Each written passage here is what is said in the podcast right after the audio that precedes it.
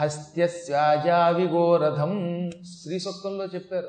హస్తి ఏనుగు అశ్వ గుర్రము అజ మేక ఆవి అంటే గొర్రె హస్త్యస్యాజావి గో ఆవు రథము రథములు ఇవన్నీ ఉన్నాయి. ఇవన్నీ సంపదలు. శ్రీ సూక్తంలో వరసగా చెప్పారనమాట ముందు అజ మేక చెప్పారు తర్వాత ఆవి అన్నారు. అంటే గొర్రె. గొర్రెలు కూడా ఉండాలి. గొర్రెలు లేకపోతే కొంతమంది గొర్రె లాంటి వాళ్ళు లేకపోతే ఎలాగండి మరి? అందరూ తెలియని వాళ్ళు అయితే ప్రమాదం కదా. కాబట్టి ఇవన్నీ రకాలైన పశువులు వీటితో కూడిన ఆహార పదార్థాలు ఆనందాలు ప్రజలకి మనువు కాలంలో ఉన్నాయి. ఆ కాలంలో దేవతలు వసువులు రుద్రులు సాధ్యులు విశ్వులు మరుత్తులు భృగువులు అని ఎనిమిది రకముల దేవతాగణములు వర్ధిల్లేయట. ఆ కాలంలో అంటే వైవస్వత మరువు కాలంలో పురంధరుడు లేక ఓజస్వి అనేవాడు ఇంద్రుడు. ఇప్పుడున్నవాడే. ఇప్పుడు మనం వైవస్వత కాలంలో ఉన్నాం. ఇది బ్రహ్మగారికి ఉత్తరార్థం. అందుకే మనం ఏమంటున్నాం? అద్య బ్రహ్మణ ద్వితీయ పరార్థే అంటున్నాం. బ్రహ్మగారికి యాభై ఏళ్ళు దాటి యాభై ఒకటో సంవత్సరం రన్ అవుతుందన్నమాట ఈ కాలంలో ఉన్నాం. ఇది శాతవరాహ కల్పం. ఇప్పుడున్న మనువు వైవస్వతుడు. ఆయన అదృశ్య రూపంలో పైన ఉండి మనల్ని చూస్తూనే ఉంటాడు. ఆ వైవస్వత మనువు యొక్క అంతరములో ఉన్నాం అనమాట ఆ మనువు యొక్క పరిపాలన సంబంధమైన కాలంలో ఉన్నాం. ఇప్పుడు మన ఇంద్రుడు ఈ వైవస్వత మరువు కాలంలో మనకి పైన కూర్చున్న స్వర్గంలో కూర్చున్న ఇంద్రుడి పేరు ఓజస్వి లేక పురంధరుడు రెండు పేర్లు ఆయనకి. పురంధరుడు అనే పేరుతో ఉన్నవాడు ఇంద్రుడు. ఇంద్రుడని దేవలోకేశ్వరుడని సురేంద్రుడని ఆయన పిలుస్తామే. ఆయన అసలు పేరు ఒరిజినల్ నేమ్ పురంధరుడు. మంచి తేజస్యాలు ఆయన. అందుకని ఓజస్వి అని కూడా అన్నారు. చాలా గొప్పవాడు బలవంతుడు ఆయన. ఎంత గొప్ప బలవంతుడు కాకపోతే సుందరకాండలో హనుమంతుడు సీతాదేవి దగ్గరికి వెళ్ళి ఏమంటాడో తెలిసిన? రాముడి గురించి చెప్పమంది సీత. రాముడు ఎటువంటి వాడు? ఆయన లక్షణాలు ఏమంటే పురంధర సమోబలి అన్నాడు ఆయన. బలములో ఇంద్రుడి లాంటివాడు పురంధరుడు లాంటివాడు రాముడిని పట్టుకొచ్చి బలంలో ఇంద్రుడి లాంటి వాడిని పోల్చాడంటే ఇంద్రుడు ఎంత గొప్పవాడు కాబట్టి పోలుస్తారండి? ఒక గొప్ప వ్యక్తిని ఒక గొప్ప వ్యక్తితో పోల్చాలంటే అవతలాడు అంత గొప్పవాడు అయి ఉండాలి. అంతేగాని రాముడు పద్మాకర్ గారిలా బలంగా ఉంటాడంటే నేను బలంగా ఉన్నానా? గట్టిగా ఉప్పంటే పడిపోతాం. కాబట్టి అలా పోల్చకూడదు. ఎవరిని ఎలా పోల్చాలో అలా పోల్చాలి. కాబట్టి పురంధర సమోబలి అని పోల్చినప్పుడే మనకి ఆ పురంధరుడు ఎంత గొప్పవాడో తెలిసిపోతుంది అనమాట ఆషామాషిగా తీసిపారేస్తున్నారు కొంతమంది ఇంద్రుడిని ఇంద్రుడు ఏం సామాన్యుడు కాదు. ఆ పదవిలోకి వెళ్ళాలంటే అపార సాధన చెయ్యాలి. అసలు కళ్ళు ఊహించలేం మనం. ఎంత ధర్మరాజు యమధర్మరాజు గారికి కూడా ఆయనే యజమాని కదా. అందరికీ యజమాని. మొత్తం అష్టదిక్పాలకులు అందరికీ నాయకుడు ఆయనే. అష్టదిక్పాలకులు మొత్తం ఎనిమిది మంది కదా. అందులో ఇంద్రుడు తక్కిన ఏడుగురికి అధిపతి. వాళ్ళు కూడా ఆయన చెప్పినట్టు వింటారు. ఆయన ఎప్పుడు కావాలంటే ఇప్పుడు బ్రహ్మ దగ్గరికి శివుడి దగ్గరికి విష్ణువు దగ్గరికి వెళ్ళి రక్షించబట్టి రక్షిస్తున్నారు వాళ్ళు. ఈ ఇంద్రపదం అయిన తర్వాత అయినా ఇంకా ఉన్నతమైన స్థాయికి వెడతాడు. అంత గొప్పవాడు ఇంద్రుడు. అందుకే ఇంద్రుడు ఎవరినైనా ముట్టుకున్నా ఒకవేళ ఏ అహల్య దగ్గరికైనా వెళ్ళినా ఆయనకు దోషం ఉండదట. అంత తేజస్యాలి అంతటి అగ్నిస్వరూపుడు ఆయన.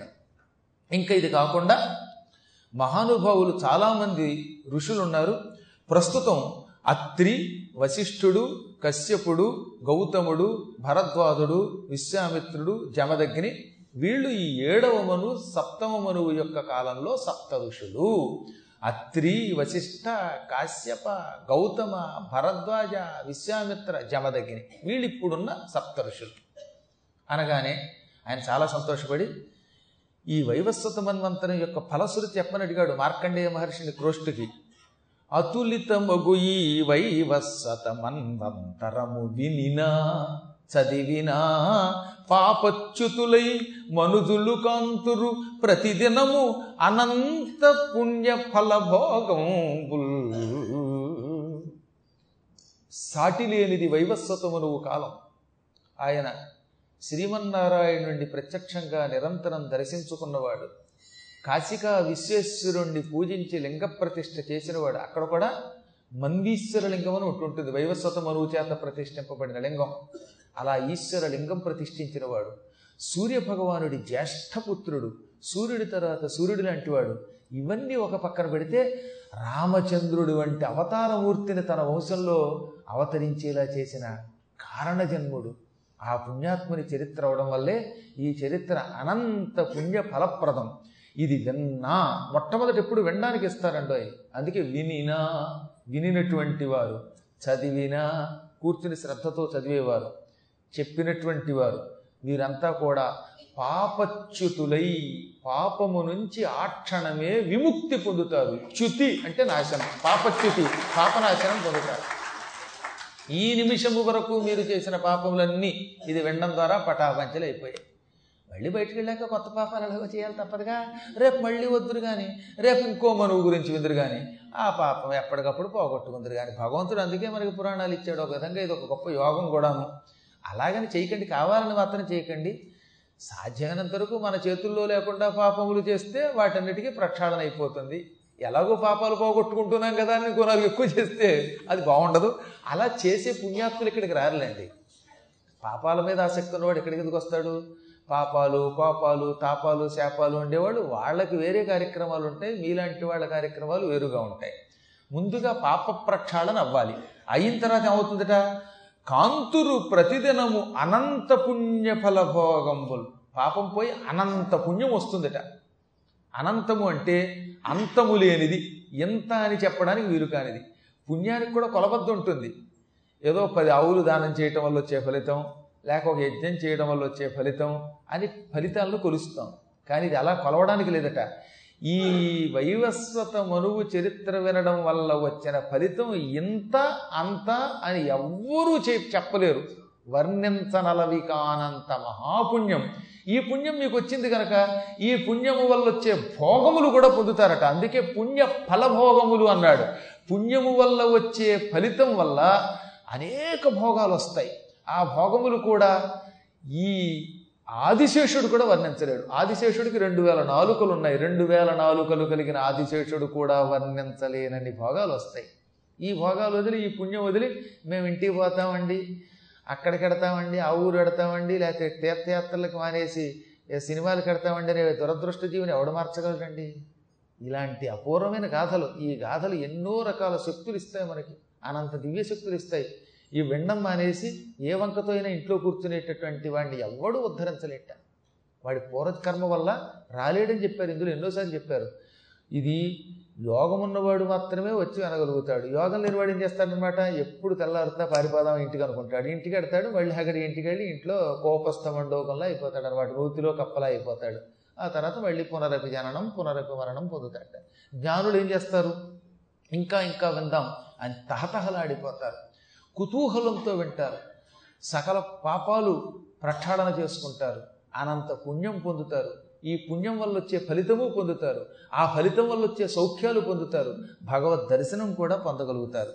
అని ఈ విధంగా క్రోష్టుకి మార్కండేయుడు చెప్పగానే ఆ వింటున్న క్రోష్టుకి అనే మహర్షి మహానుభావుడు మార్కండేయుణ్ణి పూజించి మళ్ళీ అడిగాడు సాయం భువాదిక సప్తమనువులయందంతరంబునంకల అనిమిషులను మునులను రాజుల మునినాథ చెప్పితి కల్పంబునందింక కలుగు మనువులేడుగురు దివిజమునీంద్రాదులను ఎవ్వరనినా.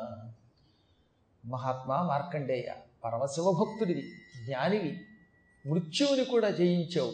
నీకోసం ఈశ్వరుడు ప్రత్యక్షమై ఎడంకాలుతో యముణ్ణి తన్ని అవతల పారవేశాడు కాబట్టి నువ్వు సామాన్యుడివి కాదు.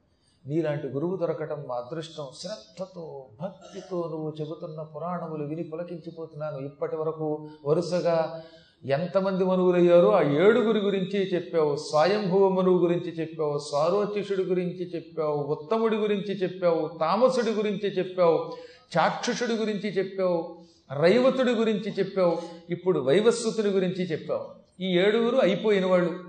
ఇక అవబోయే వాళ్ళ సంగతి ఎవరు? వాళ్ళెవరు? ఆ ఏడుగురు మనువుల చరిత్ర చెప్పు. మహానుభావులైన ఏడుగురు మనువులు రాబోయే వాళ్ళంతా జగన్మాత యోగమాయాదేవిని భక్తితో పూజించిన వాళ్ళు. అమ్మవారి అనుగ్రహం లేకపోతే మానవ మాత్రుడు మనువు కాలేడు. మనువు అవ్వాలంటే జగదంబ కటాక్షం ఉండాలి. అందులో రాబోయే మనువులంతా కూడా అమ్మవారి యొక్క ఉపాసకులట. వారి కథలు చెప్పమనగానే అప్పుడు ఆయన చెప్పడం మొదలుపెట్టాడు. నువ్వు అన్నది చాలా మంచిది.